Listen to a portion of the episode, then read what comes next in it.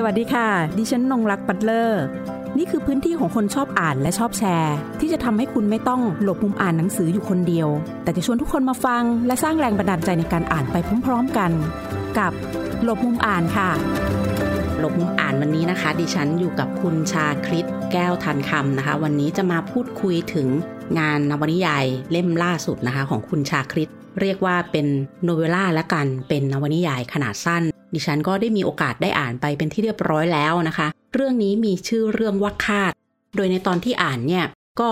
ค่อยๆ ปรับตัวนะคะกับเรื่องที่ทางผู้เขียนเขียน เพราะว่าเวลาเราเปลี่ยนไปอ่านในแต่ละเล่มเนี่ยเราก็จะต้องจูนตัวเองนะคะ เข้ากับงานเขียนที่ผู้เขียนต้องการจะสื่อสารกับเราด้วย แล้วก็ค่อยๆ เปิดใจเรียนรู้ทำความรู้จักกับเรื่องราวทั้งหมดที่ปรากฏในนวนิยายเรื่องนี้ที่ชื่อว่าคาดนะคะ โดยดิฉันเองเนี่ย พอเปิดมาบทต้นๆเนี่ยดิฉันค่อยๆ ตามไปเลยนะคะ เพราะว่าทางนักเขียนเนี่ยค่ะทำแมปปิ้งของอำเภอแม่สอดจังหวัดตากเอาไว้ให้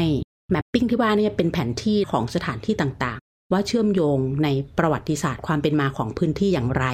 แล้วก็เชื่อมโยงไปกับบริบทโลกอย่างไร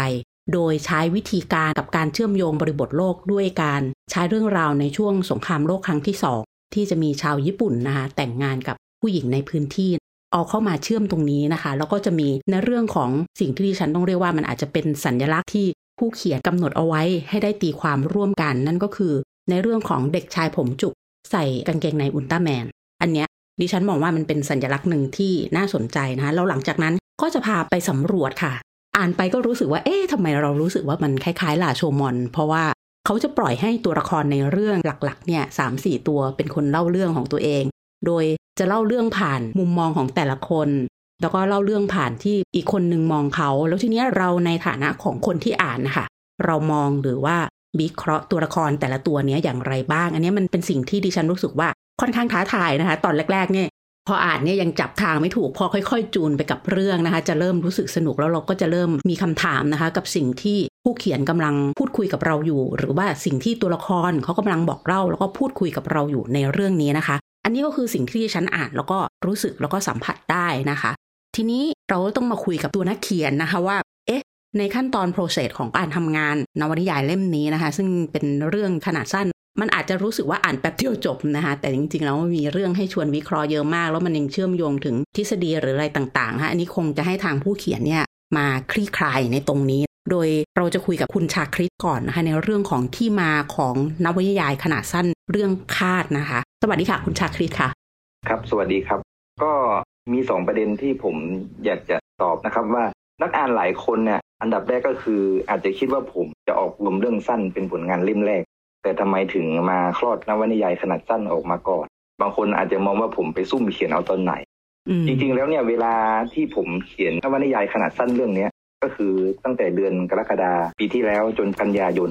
ก็ถือว่าเป็นงานร่างแรกที่เขียนมันในมือถือนี่แหละครับก็เขียนวันละเล็กวันละน้อย พอพูดว่าเขียนวันละเล็กวันละน้อยเนี่ยพี่นงรักอาจจะรู้ว่าเรื่องเล่ามันอาจจะมีลักษณะก็คือสลับไปสลับมายังไง หรือว่ามันกระโดดไปกระโดดมายังไงใช่ไหมครับ แล้วทีนี้เนี่ยเรื่องเล่าเบื้องต้นเนี่ยมันก็มาจากความทรงจำของตัวผมเอง ซึ่งต้องอาศัยข้อมูลจากแม่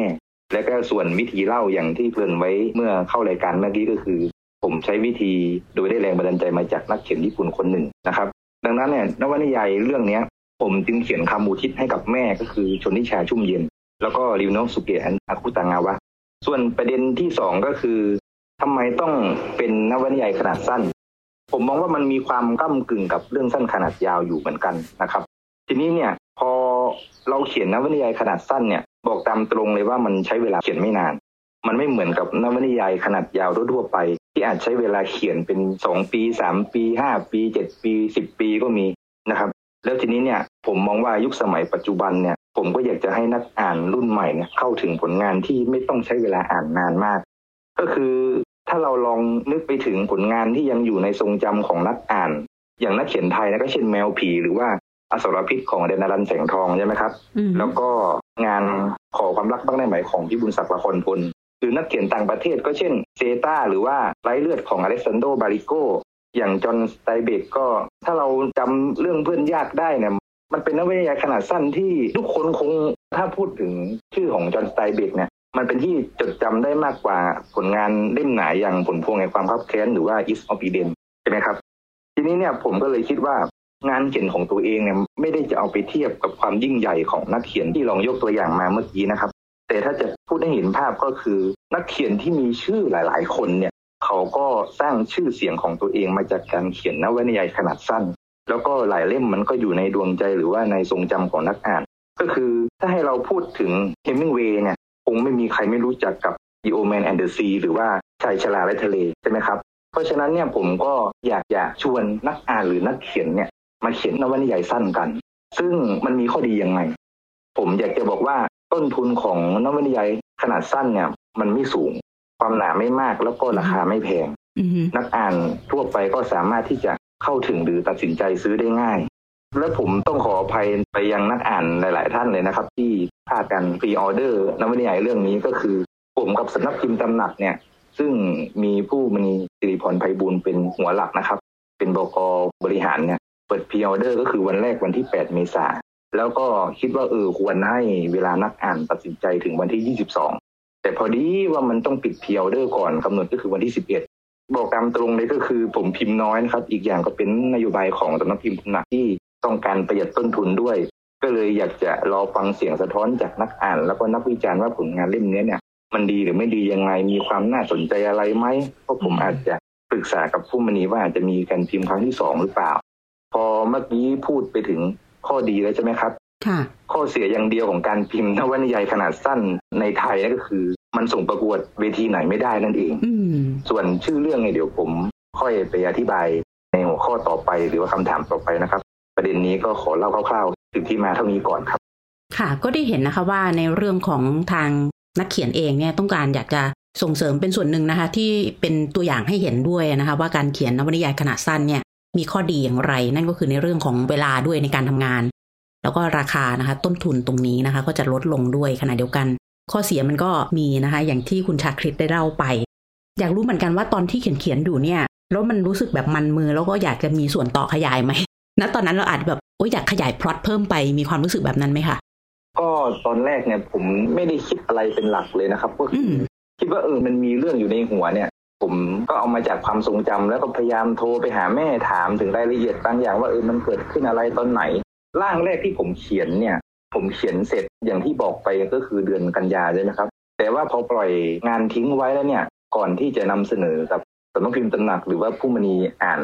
ก็คือช่วงเดือนธันวาละระหว่างนั้นเนี่ยผมปล่อยมันไว้จนรู้สึกว่าพอกลับมาอ่านอีกครั้งเนี่ยรู้สึกว่าทำลายมันไม่ถูกต้องอือฮึผมก็เลยต้องมาลื้อใหม่ เพราะว่าช่วงเวลาที่เกิดเหตุในเรื่องนั้นมันก็คือสมัยสงครามโลกครั้งที่สองถูกไหมครับ ค่ะ พอพูดถึงสมัยสงครามโลกแล้วเนี่ย มันก็จะมีฉากอำเภอแม่สอดที่มันเกี่ยวโยงอยู่ในเรื่อง แล้วก็ตัวละครช่วงอายุเนะครับ แล้วก็อืมการแก้ปัญหาน้ำท่วมของเทศบาลตำบลแม่สอดซึ่งตอนนั้นยังเป็นเทศบาลตำบลนะครับอือฮึเกี่ยวกับการขุดลอกทางระบายน้ำของลำห้วยแม่สอดก็ก็เลยว่า อืมมันน่าจะมีอะไรผิดพลาดหรือว่าอาจจะเป็นช่องโหว่ให้กับนักอ่านที่เขารู้เกี่ยวกับประวัติศาสตร์ได้ ก็เลยแก้ไขครับ แก้ไขในชั้นแรกก่อน แต่ว่าในส่วนที่คิดว่าจะขยายนั้น ผมว่า ต้นฉบับจริง ๆ แล้วเนี่ยมันมีความยาวถึง 30 กว่าหน้า A4 ครับ แต่บางบทเนี่ยมันอาจจะไม่ยาวมาก ก็เลยคิดว่าอืมมันไม่น่าจะอะไรมากแล้วครับ เพราะว่าตัวละครที่บอกเล่ามุมมองของตัวเองไม่ว่าจะผ่าน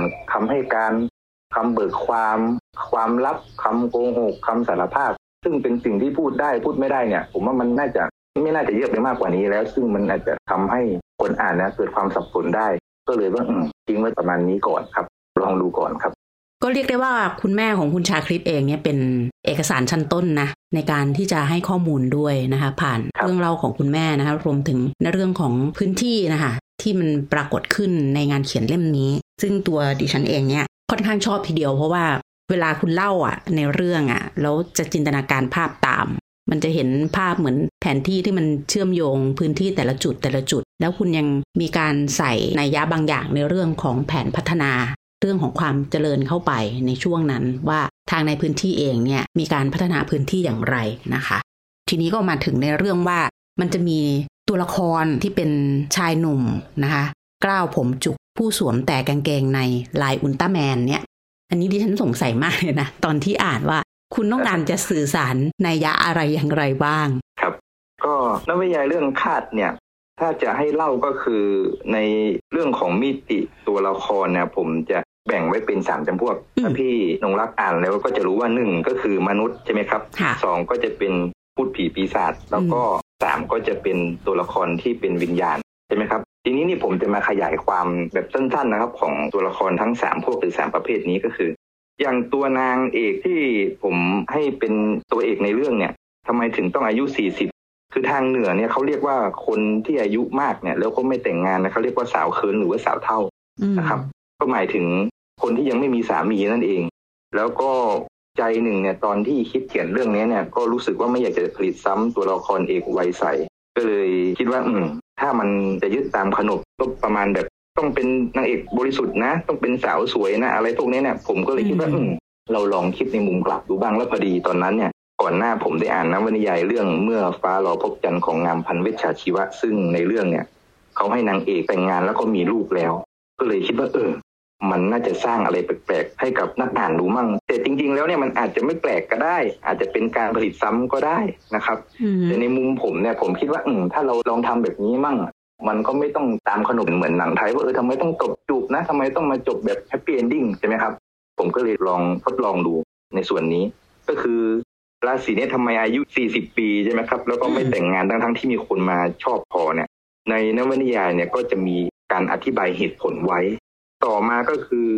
ตัวละครที่เป็นผู้ผีปีศาจเนี่ย ตัวละครไม่มีชื่อแต่ว่าถูกเรียกว่าเป็นชายหนุ่มกล้าวผมจุก ผู้สวมแต่กางเกงในลายอุลตร้าแมนใช่ไหมครับ ทีนี้เนี่ยผมจะขยายความว่าทำไมต้องเป็นชายหนุ่มกล้าวผมจุก ผู้สวมแต่กางเกงในอุลตร้าแมนก็คือตรงนี้เนี่ย นักอ่านก็คงจะพอเดาเกี่ยวกับความเชื่อได้ก็คือของภาคเหนือ แล้วทีนี้เนี่ย มันทำไมใส่กางเกงในลายอุลตร้าแมนล่ะ ซึ่งอุลตร้าแมนเนี่ยมันเป็นยอดมนุษย์ในการ์ตูนญี่ปุ่นใช่ไหมครับ แล้วทีนี้เนี่ยถ้าเราพอจำได้เนี่ยมันน่าจะออกอากาศในช่วงปี2509 ก็คือไทม์ไลน์อย่างที่ผมบอกไปเมื่อตอนต้นนะครับ มันก็จะมีหลังสงครามโลกครั้งที่สองใช่ไหมครับ แล้วก็น่าจะประมาณช่วงปี 2500 เป็นต้นมา แล้วก็หลังจากนั้นก็จะเป็นเหตุการณ์ที่เกิดขึ้นก็ก่อนปี 2540อืม แล้วทีนี้เนี่ยชายหนุ่มคนนี้เนี่ย ถ้าจำได้นะครับ เขาก็จะเป็นตัวละครผู้ทำหน้าที่ปกป้องราศีอืมพอนึกออกไหมครับค่ะก็คือมันเป็นสมบัติที่ถูกส่งต่อหรือตกทอดมาจากพ่อของราศีนั่นเองอืมก็คือชายหนุ่มคนเนี้ยก็ต้องดูแลปกป้องทำหน้าที่เนี้ยกับคนที่เป็นเจ้าของหรือว่าผู้ครอบครองนั่นเอง การปรากฏตัวของชายหนุ่มคนเนี้ยมันจะมาตอนไหนใช่ไหมครับอืใช่ใช่แล้วทีใช่นี้เนี่ย ตรงนี้ผมจะไม่สปอยนะครับน้องนักอ่านต้องไปลุ้นว่าเออทำไมมันต้องออกมาตอนนี้แล้วเวลาออกมันจะออกซ้ายหรือขวาหรือมันอุ้ยต้องกดอะไรไม่อยากให้ถอดรหัสเยอะนะ ผมก็ว่าเออ ไม่น่าจะเกินสิ้นเดือนนี้ก็คงจะได้อ่านอ่านค่ะแน่นอนนะครับอือฮึเดี๋ยวเดี๋ยวเดี๋ยวผมทิ้งไว้ตรงนี้แค่นี้ก่อน แต่ว่าเออลืมลืมไปอีกตัวละครหนึ่งก็คือ ตัวละครที่เป็นวิญญาณใช่ไหมครับใช่ก็จะมีวิญญาณที่อยู่ในบ่อน้ำแล้วก็อืมวิญญาณของผู้ตาย อืม ประมาณนี้ครับตรงนี้ นี่แหละ เราก็จะเห็น กลวิธีการเล่าเรื่องของเขาการสร้างตัวละครของเขานะมีสามกลุ่มด้วยกันอย่างที่คุณชาคริตได้บอกไปนะคะ ส่วนอื่นๆเนี่ยเราก็อยากจะให้เปิดพื้นที่เนาะให้คนอ่านได้เข้าไปสัมผัสได้รับรู้เองนะคะ เราจะเห็นกลวิธีในการเล่าเรื่องในการเขียนเรื่องต่างๆ ของคุณชาคริตหรือแม้แต่ที่มาของการที่จะเขียนนวนิยายเล่มนี้นะคะมีการเก็บข้อมูลอย่างไรบ้าง อันเนี้ยดิฉันต้องบอกก่อนเพราะว่าตอนดิฉันอ่านเนี่ยดิฉันเนี่ยมีคำถามตลอดเวลาเลยว่าเพราะดิฉันเนี่ย ทราบนะคะในชื่อของคุณชาคริตในฐานะของการเป็นนักวิจารณ์ วรรณกรรม งานเขียนต่างๆนะคะดิฉันก็เลยเกิดข้อสงสัยค่ะ ก่อนที่จะเข้ารายการก็มีการเตรียมพูดคุยประเด็นนี้ ซึ่งประเด็นแรกที่ดิฉันแจ้งคุณชาคิดว่าดิฉันอยากจะให้เฉลยมากเลยเนี่ยในการที่คุณเป็นนักวิจารณ์วรรณกรรมมาก่อนเนี่ย มันมีข้อดีอย่างไรในการมาทำงานเขียนนะ คือตอนแรกอะ ดิฉันก็มองว่าเออ เป็นนักวิจารณ์วรรณกรรมเนี่ยโหสงสัยเวลาแบบวางพล็อตเรื่องขึ้นมาแต่ละเรื่องหนึ่งเนี่ย คงต้องคิดทฤษฎีอะไรเยอะแยะการถอดรหัสการใส่สัญญาอะไรต่างๆ แบบเนี้ย เอาทีนี้เดี๋ยวเราคุยกับนักวิจารณ์จริง ๆ แล้ว แล้วเขามาเป็นนักเขียนมาทำงานเขียนด้วยเนี่ย เป็นยังไงคะอ่าคำถามนี้ผมว่ามีความน่าสนใจมากนะครับ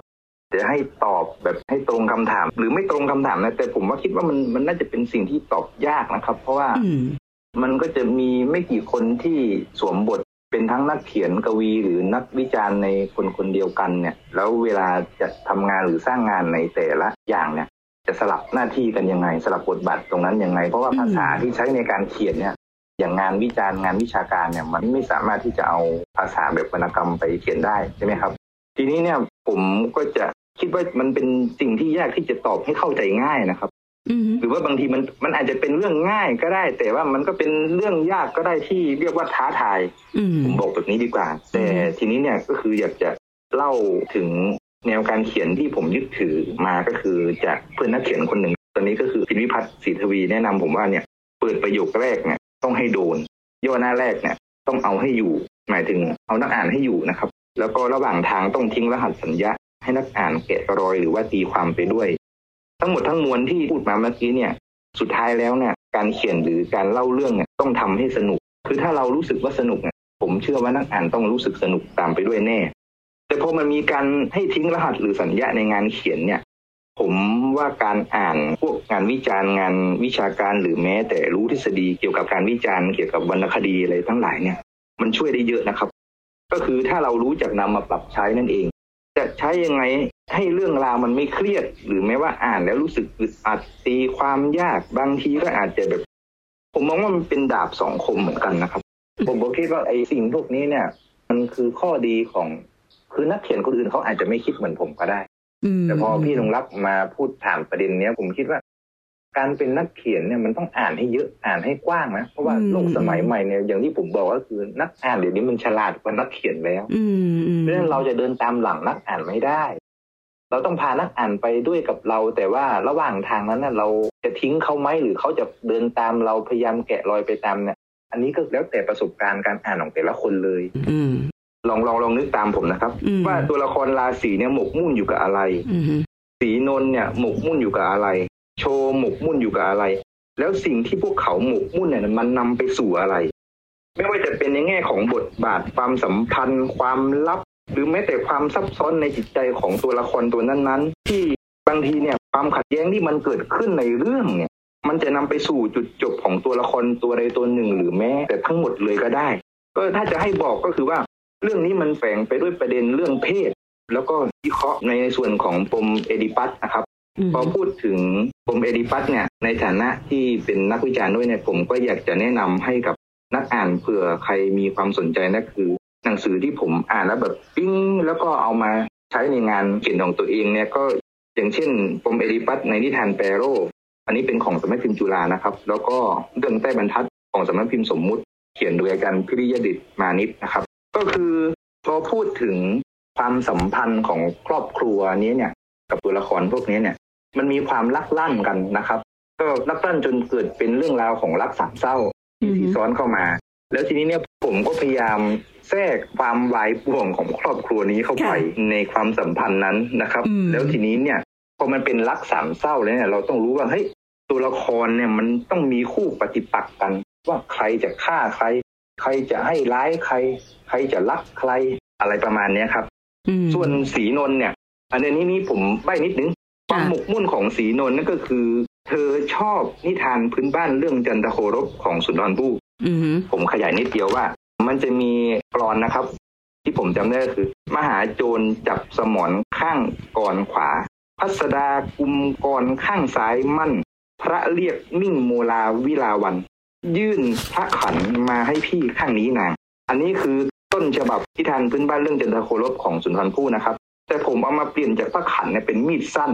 มันไม่ใช่พระขันนะในในเรื่องแต่ว่ามันเป็นมีดสั้นมีดสั้นนี่ก็คืออาวุธที่ใช้ฆ่านั่นแหละ ทีนี้เริ่มคาดไปยัง คาดเดายังอืมใช้คำว่าคาดเนี่ยอาจจะเป็นคาดเดาก็ได้ หรือว่าอาจจะไม่ใช่คาดนั้นก็ได้อืมแต่ว่าพอมันมีอาวุธที่ใช้ฆ่าเนี่ยปุ๊บอะแสดงว่าเรื่องนี้ต้องมีเหตุฆาตกรรมเนี่ยและทีนี้เนี่ย ผมก็เลยอยากจะชวนนักอ่าน เราไปตามหาสอบค้นตัวฆาตกรตัวจริง กันว่าเออใครมันเป็นคนฆ่าเนี่ยตัวละครสามจำพวกเมื่อกี้ที่บอกไปก็คือมีทั้งมนุษย์ มีทั้งบุตรผีปีศาจหรือแม้กระทั่งวิญญาณ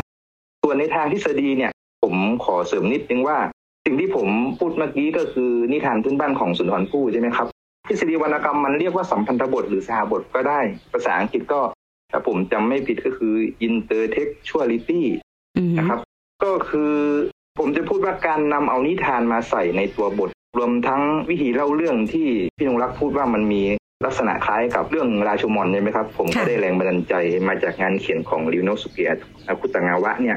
คำว่าสัมพันธบทหรือสหบทเนี่ยมันก็จะ คล้ายๆว่าตัวบทหนึ่งเนี่ย มันไร้ความสมบูรณ์ และก็ขาดความเพียงพอในตัวเอง ก็ต้องอาศัยการเชื่อมโยง แล้วก็พึ่งพิงตัวบทอื่น ๆ หรือว่าสิ่งอื่นๆ อืมถ้าจะให้ผมอธิบายให้ง่ายเนี่ย ผมจะพูดว่าตัวบทหรือว่าโครงเรื่องที่จะถูกนำมาขยายความตัดทอนหรือว่าดัดแปลงเนี่ยคือองค์ประกอบพวกนี้เนี่ย บางประการมันมาจากตัวบทเดิม ก็คือง่าย ๆ ก็คือ เราเอาของเก่ามาดัดแปลง แก้ไขหรือว่าเอามาตีความใหม่ เราจะเห็นถึงสายสัมพันธ์ที่มันซ่อนเล้นอยู่ในในเรื่อง แต่ว่าผู้อ่านเนี่ยจะดูออก แกะออก แกะไม่ออก มันดูครึ่งครึ่งๆกลางๆหรือว่ามันแนบเนียนจนชนิดที่แบบว่าตัวบทเดิมเนี่ย เปลี่ยนไปเลยหรือว่าเหมือนเดิม ซึ่งตรงนี้ผมคิดว่ามันขึ้นอยู่กับความสามารถของนักเขียนด้วย ถ้าจะให้ยกตัวอย่างง่าย ๆ ก็คือ สัมพันธบทเนี่ยก็เช่น การทำละครรีเมคพอนึกภาพออกใช่ไหมครับอือฮึนั่นแหละครับ ผมผมคิดว่ามันน่าจะ คล้ายๆ แบบนั้นในเรื่องที่ผมนำเสนอ ก็จะประมาณนี้ครับ อืมนะคะ นี่เราก็จะเห็นเลยนะคะ ตอนนี้นักเขียนมาคลี่ให้ฟังบางส่วน แต่จริงๆเนี่ย เราก็ด้วยกลุ่มของคนอ่านเราเนอะมันก็จะมีความหลากหลายกลุ่มด้วยของคนอ่าน ส่วนใครเนี่ยจะเห็นเป็นอย่างไรเนี่ย ก็อีกเรื่องหนึ่งนะอาจจะไม่ต้องตรงใจกับนักครับเขียนก็ได้ มันก็ได้เกิดเป็นลักษณะใช่ครับบทสนทนานะคะ กับงานเขียนครับชิ้นนั้นกับตัวนักเขียนเองด้วยว่า เออเราเห็นต่างเป็นอย่างไรนะคะ โดยส่วนตัวดิฉันตอนอ่านเนี่ยดิฉันก็เหมือนคนที่กำลังจดจ้องดูพฤติกรรมของผู้คนเหล่านี้ดูว่าตกลงเนี่ยเขาจะมีจุดจบกันแบบไหนอย่างไร แล้วก็เออเรื่องจริงมันคือยังไง บางทีก็ยังรู้สึกนะว่าเฮ้ยสรุปมันคือเรื่องจริงหรือเปล่า แม้กระทั่งมาถึงตอนจบแล้วเนี่ยนะคะ แต่อย่างที่คุณชาคริตแก้วทันคำได้บอกว่า งานเขียนชิ้นนี้นะคะ มันเป็นการสร้างความวายป่วงนะคะให้กับตัวละครด้วย แล้วก็เราเองเนี่ยอาจจะวายป่วงตามไปด้วยนะคะคือตอนจบเนี่ย ดิฉันก็ค่อนข้างจะเหนือความคาดหมายอยู่เหมือนกันนะคะอันนี้ต้องบอกไว้ก่อนพออ่านตอนจบแล้วเหนือความคาดหมายอยู่เหมือนกัน แต่มันก็ทำให้เห็นนะคะพอกลับเข้าไปถอดกลับไปย้อนอ่านอีกครั้งเนี่ยเดี๋ยวเราค่อยๆตามไปนะคะดิฉันแนะนำว่าค่อยๆทำความรู้จักไปทีละตอน แล้วก็ทำความรู้จักกับตัวละครทำความรู้จักกับวิธีการเล่าเรื่องของนักเขียนนะคะ แล้วเราเนี่ยจะสนุกกับความวายป่วงที่เกิดขึ้นเผลอๆเนี่ยต้องกลับมาทบทวนความวายป่วงของตัวเองด้วยนะบางทีเนี่ยเราก็อาจจะมี หลาย ๆ ปมเนาะผุดซ้อนขึ้นมาในตัวเราในแต่ละวันได้เช่นเดียวกันนะคะ วันนี้ค่ะต้องขอขอบคุณคุณชาคิดแก้วทันคำนะคะที่มาร่วมพูดคุยกับรายการหลบมุมอ่านนะคะ แล้วก็สิ่งหนึ่งที่ได้วันนี้นั่นก็คือ เราได้ฟังในมุมมองของเชิงของนักวิจารณ์นะคะ รวมถึงการยกตัวอย่างประกอบให้กับพวกเราได้ทราบด้วยค่ะ ขอบคุณที่ติดตามรับฟังหลบมุมอ่าน สวัสดีค่ะ สวัสดีครับหากมีหนังสือดีๆ ที่อยากมาแชร์กัน มาบอกกับเราได้นะคะ แล้วกลับมาหลบมุมอ่านด้วยกันค่ะ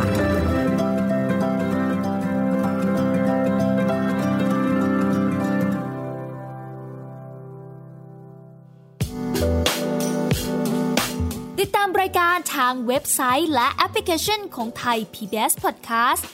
Spotify SoundCloud Google Podcast Apple Podcast และ YouTube Channel Thai PBS Podcast Thai PBS podcast. View the world via the voice.